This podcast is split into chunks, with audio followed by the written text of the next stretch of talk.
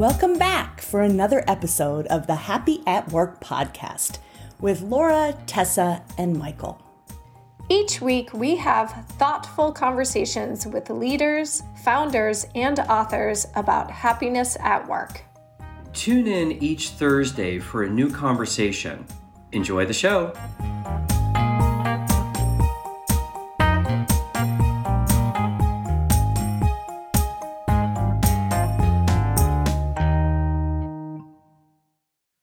Welcome to the Happy at Work podcast. And I'd like to welcome our guest today, uh, Pedro da Fonseca, the CEO of Fonseca Wines, the largest red wine producer in Portugal. Welcome, Pedro. Thank you very much for having me on the show, Michael and Laura. Thanks, Pedro. And Pedro, where, where are you dialing in from? Portugal, somewhere else? I'm dialing in right now from Chengdu, China. We have actually um, an office out here to run our East Asian operations. So we have uh, an office in Chengdu, and we actually have offices also in actually all four continents. But we actually have a warehouse also in China for distribution in Southeast Asia. Wow, that's exciting. I lived in Chengdu very briefly, so I'm jealous you get to have hot pot tonight. Uh, every night. excellent, excellent. So so let's dive right in. I'm I'm excited to find out you're you're super young, and I'm curious how did you get to run a family-owned business that's dating back to the mid 18th century? Tell us about the background of the company. Oof. Um, all I can say is I I tried to run away from it as far as I could. Uh, to be honest with you, it's not something I looked for and um, it's something I try to avoid. I grew up with my grandfather, you see, Mr. Manuel, and I grew up with him in the farm. Essentially, we live we're close knit community, and back in the day, even though right now we mostly do the wines, back in the day you need to understand that the farms they provided everything, right? So yes, they had the wine component, but we also had you know vegetables and fruits and other kinds of livestock um, and we traded and bartered amongst other neighbors. And my grandfather, Mr. Manuel, he was a tall man. He wasn't uh, incredibly formally educated, but he was very respected in the community. And he started a different business with the family, and um, and the business went really bad and went really sour. And I saw how great intentions and hard work and great dedication sometimes only get you so far. And I saw when a family run business collapses, it tends to ruin the whole family. So I survived through the scars of that. And when I was 18, I decided to uh, to leave. So I went to study in Canada. I studied in Toronto, studying business management. And after I graduated, I stayed on working in actually in a family-owned business in real estate. Um, we started out uh, in um, with one location. By the time I left, we had nine offices, over 400 staff, and close to one billion in revenue. Then I, I did my master's at Harvard, and I ended up working also in a family-owned business in China. If you can imagine, there are quite a number of large family-owned businesses. Um, some of them you may know, Nike, for example, uh, Ford and BMW. Walmart and Berkshire Hathaway. They're all family run operations. And um, when I was in China, I got a phone call that nobody wants to get from my mom, essentially saying that my dad uh, was diagnosed with advanced stage Alzheimer's. And I'd been away from Portugal for too long, and maybe it was time to get back. So that's kind of when I decided to move back to Portugal. And I took over the family business and for the last few years, we've been the largest exporter of Douro wines in the world. And just last week, one of our wines won best Portuguese red wine in the world, actually. So wow. we're very happy about that. Congratulations. Thank you very much. It's, uh, it's a team effort.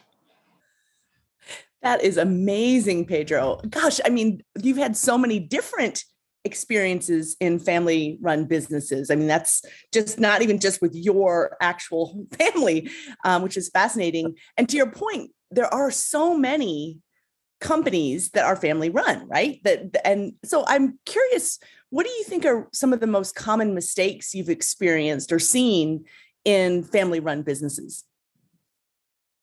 Yeah. Um, I think family run businesses, they account globally for about 80% of all the businesses. I think in the US, it's close to 65%, and they employ over 100 million people just in the US alone. So I think uh, family owned businesses can start out really small, but they can also get really big and very large, like the examples of Dell Technologies or Berkshire Hathaway or even Walmart, for example. But I think from my experience, especially the longest ones I've seen, I was having this conversation with a friend of mine, and she told me the hard part is the first 200 years. After the first 200 years, it's easy sailing after the first 200 years. The first 200 years are a little bit more tricky. Um, I think if I could think about the common mistakes I see, I think the first one is clearly not having a succession plan. So, not having a clearly defined succession plan. So, when I was working in my first uh, company in Canada in real estate, which was also a family run business, when I got to the executive vice president role, there was no clear definition as where you could go next. And there were other family members in there. So there was no succession planning. You don't know where to go. So it gets, it draws in a lot of negativity. So I think it's good to have clear succession planning. You know, um, I think one of the other main challenges I've seen and obstacles is just hiring family members indiscriminately. So, um, because this is my kid or my sibling's kid or this is a spouse uh, that we need to find jobs for them, I think that really can serve as a demotivator for the existing workforce. Um, it can also draw in some conflict that you know can personal conflict, really stay away from the business conflict. So if you have an argument with your spouse, and then you come into work, you know, how's that going to play on? Um, and I think the other big mistake is assuming that the business runs in the family. So just because it's a family business, if you want to keep it going, at some point in time, there may be a better CEO, there may be a better management team and you can then this generation can maybe just step aside and let someone else take over who's more qualified to take over you know so i think these are the three main common mistakes i see being played out over and over again on on family run businesses.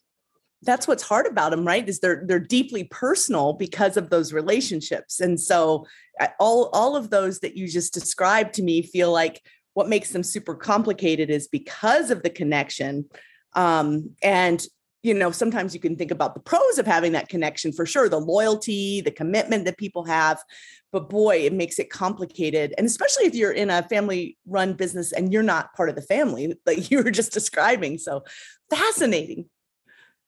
You it's it is yeah. interesting Pedro just how how complicated the web gets when you add the family members in there. And I'm curious about motivating and incentivizing current workers, those that are not family members, as well as family members to create this happy workplace. And I'm curious, what do you do for the non-family members to incentivize them? And do you do anything different for family members? And how does that complicated algorithm work out? So it gets really messy, and uh, I think that's one of the good things and one of the bad things about you know um, family-run businesses, right? So if you run a family-run business, and let's say it's you and your brother, um, or you and your spouse, and you need to work overtime because you have a client who placed an order, or there's a service you need to do, you need to work Saturdays, Sundays. Their chances are they're not going to come knock on your door on Monday and say, "Look, you know, what's my overtime compensation or what's my overtime pay?" Um, so you get to there's a sense of understanding what the mission, what the values are for the family members. Sometimes non-family members, obviously they're general employees, but I think there are some clear rules that you can apply that really work really, really well. But it stems from the previous point as well, which is you need to have you know clearly defined roles and you need to have you know um, not hire family members indiscriminately and really try to put the best people in in the best roles. The way i look at uh, motivating and incentivizing workers comes from my personal strategy and my personal philosophy first things first which you need to pay people well you know so that goes uh, that goes without saying. But it also goes without saying that instead of or in addition to just paying people well you should think about you know what other benefits and incentives can you provide people? So in our company for example we don't have um, we don't have days that you can take off per year. So we have unlimited vacation days.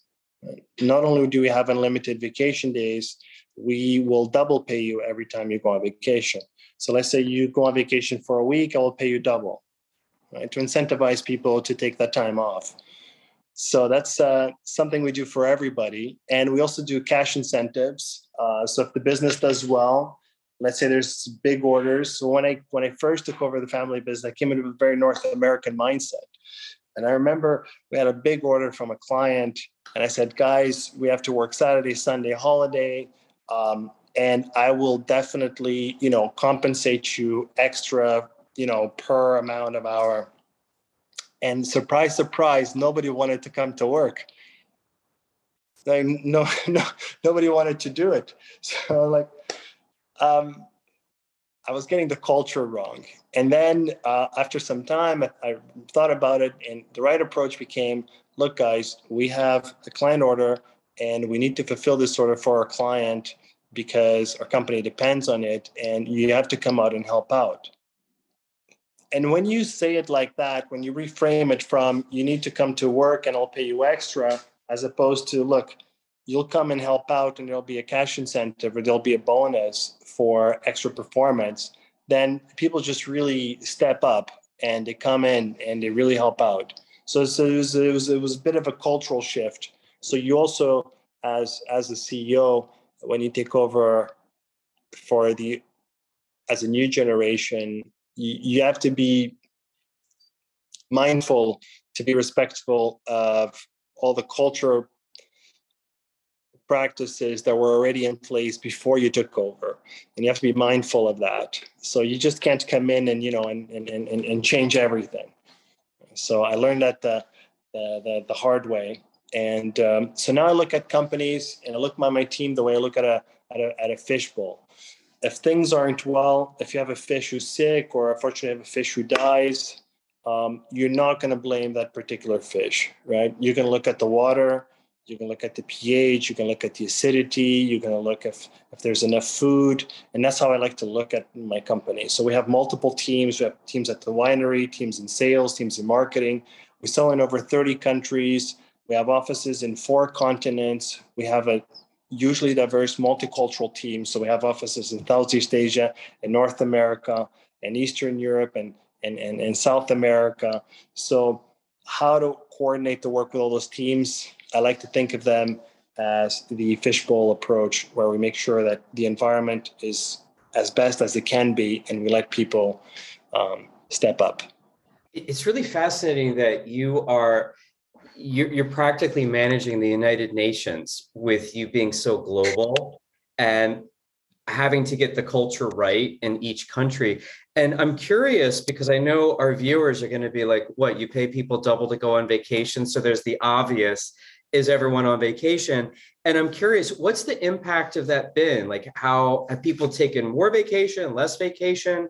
They like it? Like, what's the impact of that policy been in your experience? You're going to be surprised or perhaps not surprised that people end up taking less vacation. So when you, I think there is, um, I think there's this, I think uh, at least when my experience in North America, it's like there's this fear of, you know, you have, you're entitled to this vacation. If you don't take it, you feel that you, you missed out on, on, on something you had that you no longer have, right? So if you didn't take it, then you can't use it next year. So you, you feel that you missed out on something.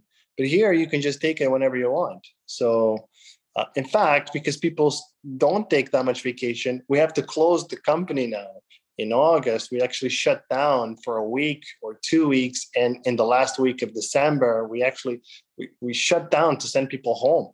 You know, so they don't, they don't want to go home. it's like go home, take a holiday. Jeez, stop calling me.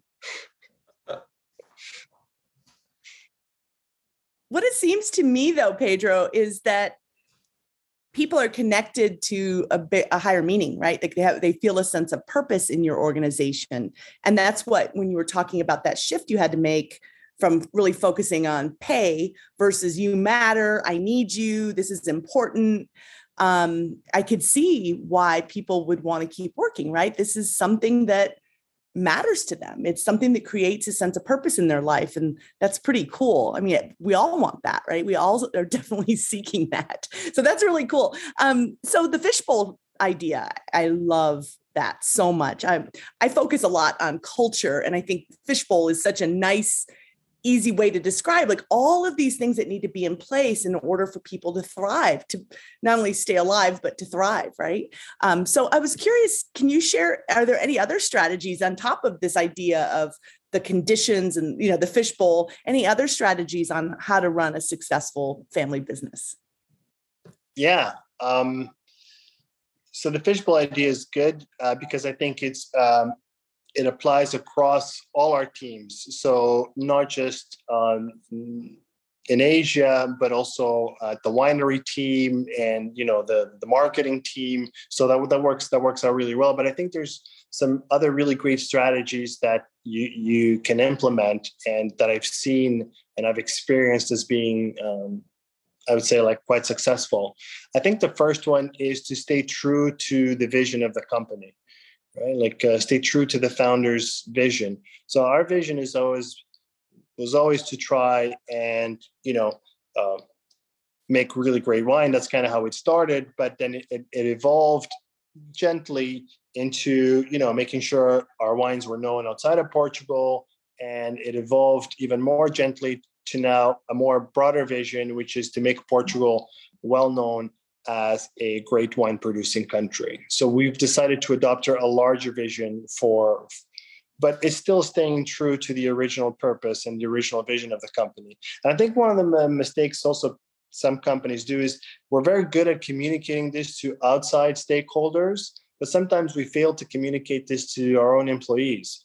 Like, what's what are we trying to achieve here? Because sometimes um, we all on, want to be moving towards the same direction but it's important that we know what that direction is and what that purpose is so we have to stay true to our vision i remember once i got a phone call from a client in in in the us actually a big supermarket chain and they wanted us to do um, an RDT. And an RDT is a ready-to-drink product, so they, they become incredibly popular. You know, they're like these these spiked seltzers.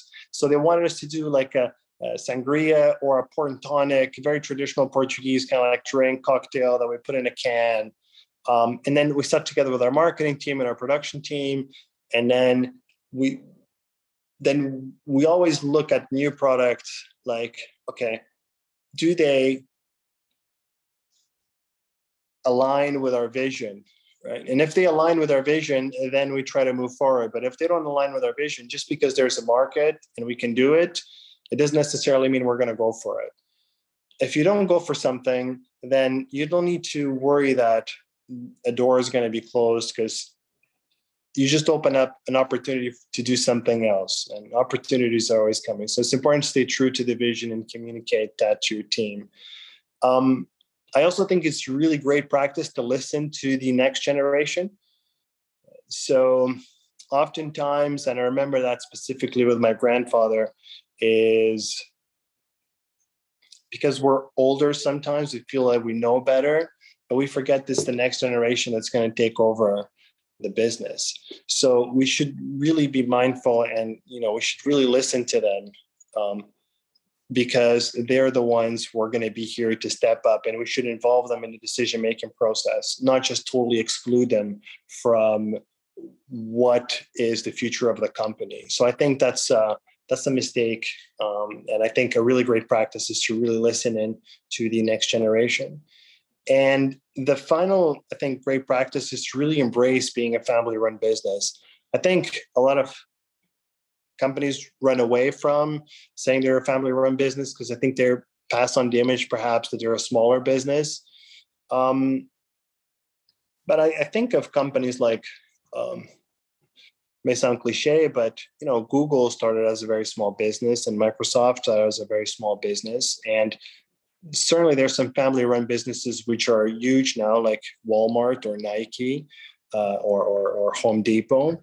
Um, so I think it's okay to embrace being a family-run business. I think it's good. I think people want to know that on the other side there's a family, and uh, in in our wines in particular, in all the back labels, we put the mention that, you know, from our family to yours. So I, th- I think it's important to embrace being a family run business.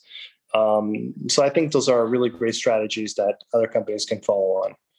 That's awesome, Pedro. Those are so good. Um, curious how you think about or even talk with your employees about culture, like what you really value, um, what your business thinks is important. Um, so how do you talk with them about it? Sometimes some companies are really structured about that and some companies are more informal about that, but I bet you have some things that that you value and you want the rest of your employees to value. Yeah. So with regards to culture, I think it's really context dependent. You see, some countries already have a very strong um, culture. Um, and some countries are more loose in terms of what is expected from them. So I would say Portugal is somewhat in the middle.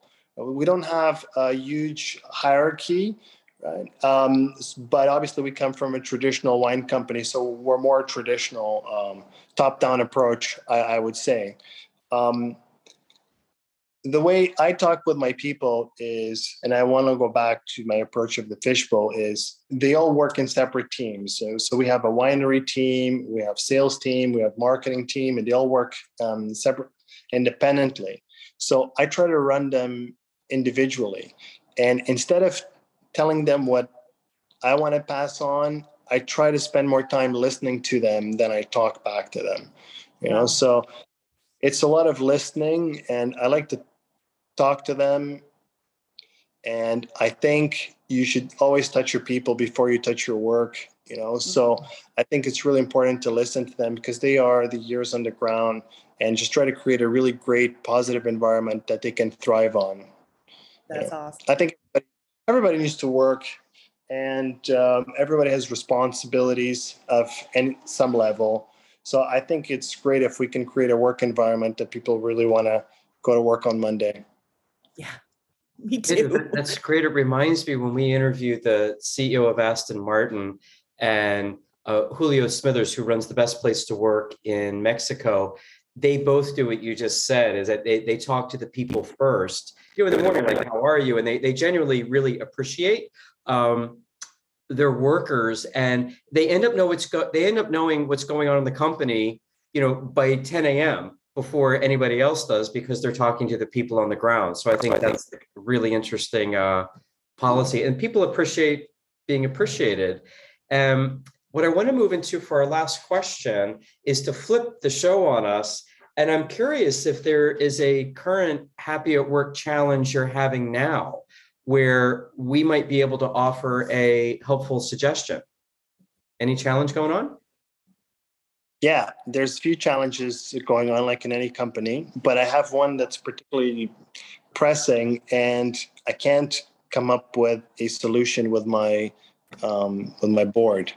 And the problem is, so during the pandemic, um, so 2019, we were mandated by governments, like most governments, to implement as best as we could work from home policies to make sure people kept safe. Now, a lot of our team in sales and marketing and HR are younger generation, uh, recent grads, uh, 20 to 30s. So now that we are in a post pandemic phase, they are reluctant to come back to the office. And they're actually quite efficient working from home in a hybrid system. but on the other hand, I have the people at the winery who need to be there at the winery every day. So we're talking about the engineers at the bottling line, we're talking about the technicians, we're talking about the winemaking team, uh, we're talking about the wine, the, the people who work actually at the winery. Um, and they feel that it's not fair uh, because they can't work from home and they would love to work from home and the people who do work from home, they, they think, well, I'm very efficient, I'm more effective at home, uh, gas prices went up. Um, we're still on a hybrid system. I'm more effective, more creative. I work better at home and those two, three days off.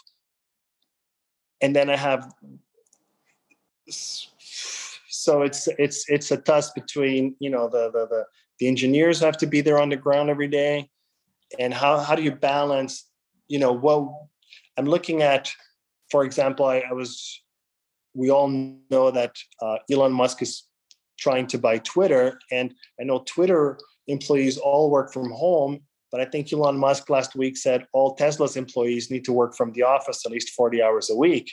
So i think you see some companies saying yeah you stay at home and you work from home. And you see some companies saying you need to come into the office. But in our company you know, I want to retain the talent that I hired during the pandemic. I don't want to lose them. And I'm afraid if I tell them that they need to be in the office every day, I'm going to lose some of them, which would be really unfortunate. So, what would you do? Uh, I have a few thoughts. Uh, Laura, did you want to start? I'm, I'm scribbling like crazy, but Laura, do, do you want to start? I know. so first, I'm just glad that you're thinking about it and you're talking to people about it, and you didn't just come out and say, no, this is the way it has to be, right? Because acknowledging what we've all been through over the last few years and how hard it is and that people are in all different places and transitioning to you know whatever's coming next in different ways right? So that's i think really good that you're trying to think it through trying to do the right thing listening. So i think where i would might go a suggestion and you you've probably thought about this but it's it's the why you know, helping people really understand the why. It's not that I need you to be here in the office because I want you to be productive. That's not the why you just described, right? The why is because you want to have a unified company and at this point, you're kind of, I would imagine, worried that you're creating two companies, right? One that's here and one that's there, and they're doing separate things and they're not coming together.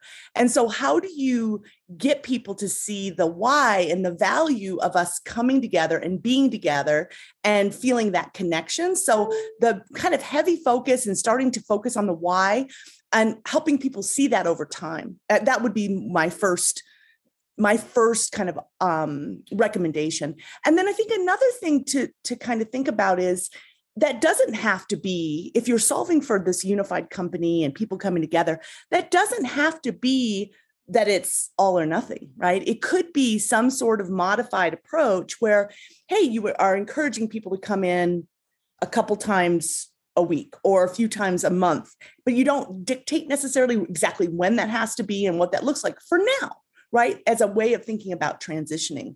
And then another thing to do, and I think you sounds like you do this so well, is you know, really listening to your employees, talking to them about it. You know, just putting this this problem that you just said to me uh, to us in front of them and asking them what their ideas are what what suggestions you have they they would have for you to improve this and and again getting real clear on the problem you're trying to solve right that it's that you value this company as a unified place, right? A place where we're all doing this thing together. So those are a couple things that come to my mind.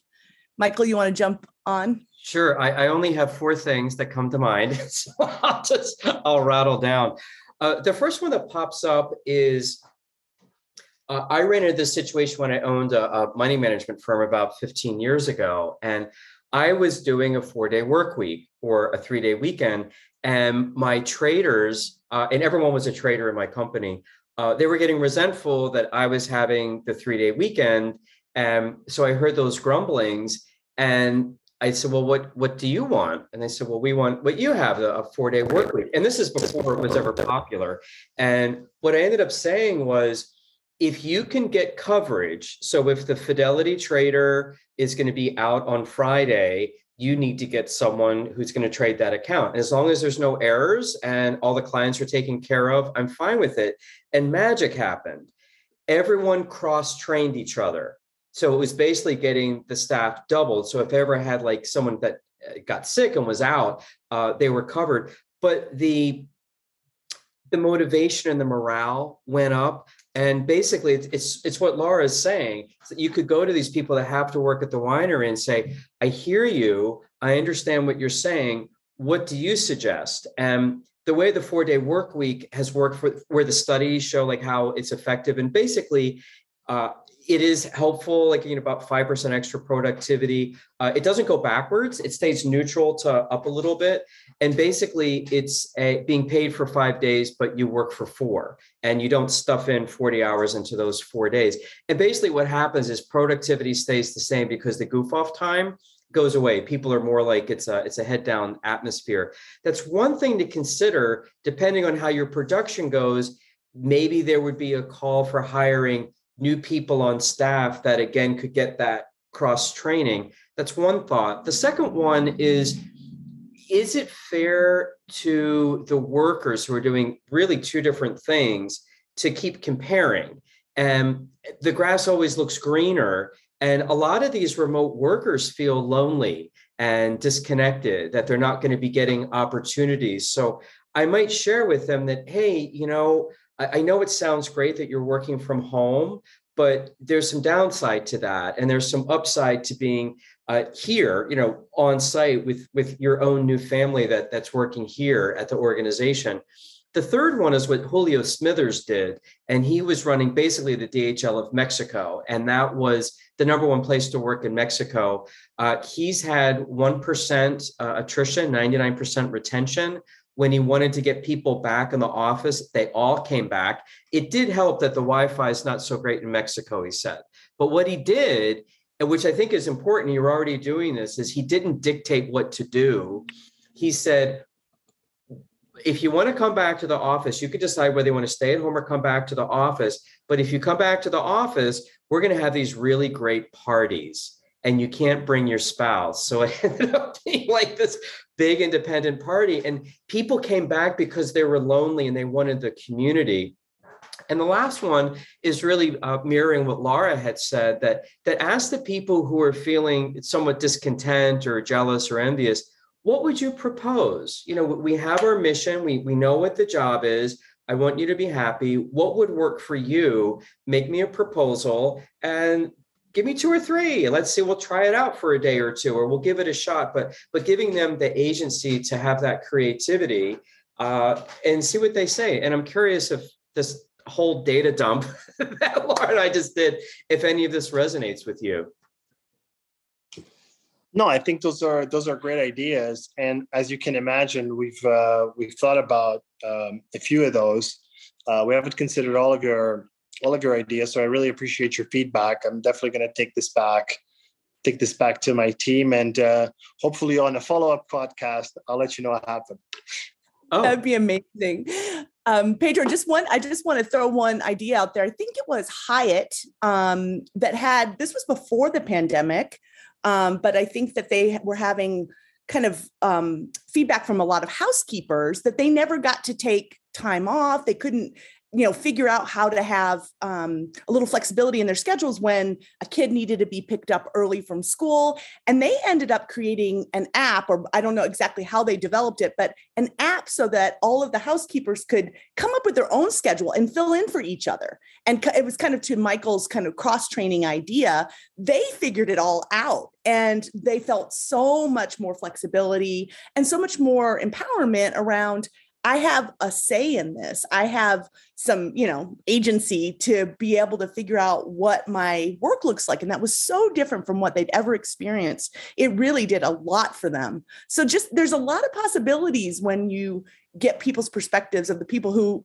are facing this, right? Who are experiencing it. And you know what's uh, my final thought on this, Pedro? Uh, the word that's popping up for me is appreciation. And I think if the people that are they're at the winery that have to be there felt that they were really appreciated, that that might be really helpful. And if some of these remote workers like all came to the winery, threw them a huge party, and were like, we appreciate you. Without you, we have nothing to market. Without you, we have nothing to sell. You are the core of what we are, and we appreciate you every day, even if we don't see you every day.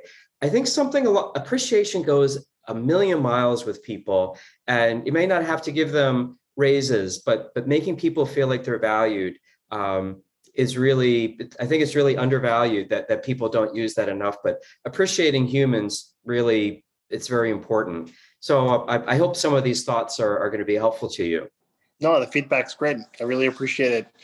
Thank you for flipping the show back on you guys thank you for the time. I know that it's it's midnight in Chengdu, so thank you so much for for doing this at the late hour. We really appreciate yeah. your insights, and we're we'd be excited to have you on the show again in maybe six months and see how things have turned out for you. Yes. Thank you very much. It's really great. It's been my pleasure to be on the show, and uh, we will definitely be keeping in touch. We hope you've enjoyed this episode. If you'd like to hear future episodes, be sure to subscribe to the Happy at Work podcast and leave us a review with your thoughts. Are you interested in speaking on a future episode or want to collaborate with us? Let us know. You can send us an email at admin at happyatworkpodcast.com. And lastly, follow us on LinkedIn or Twitter for even more happiness. See you soon.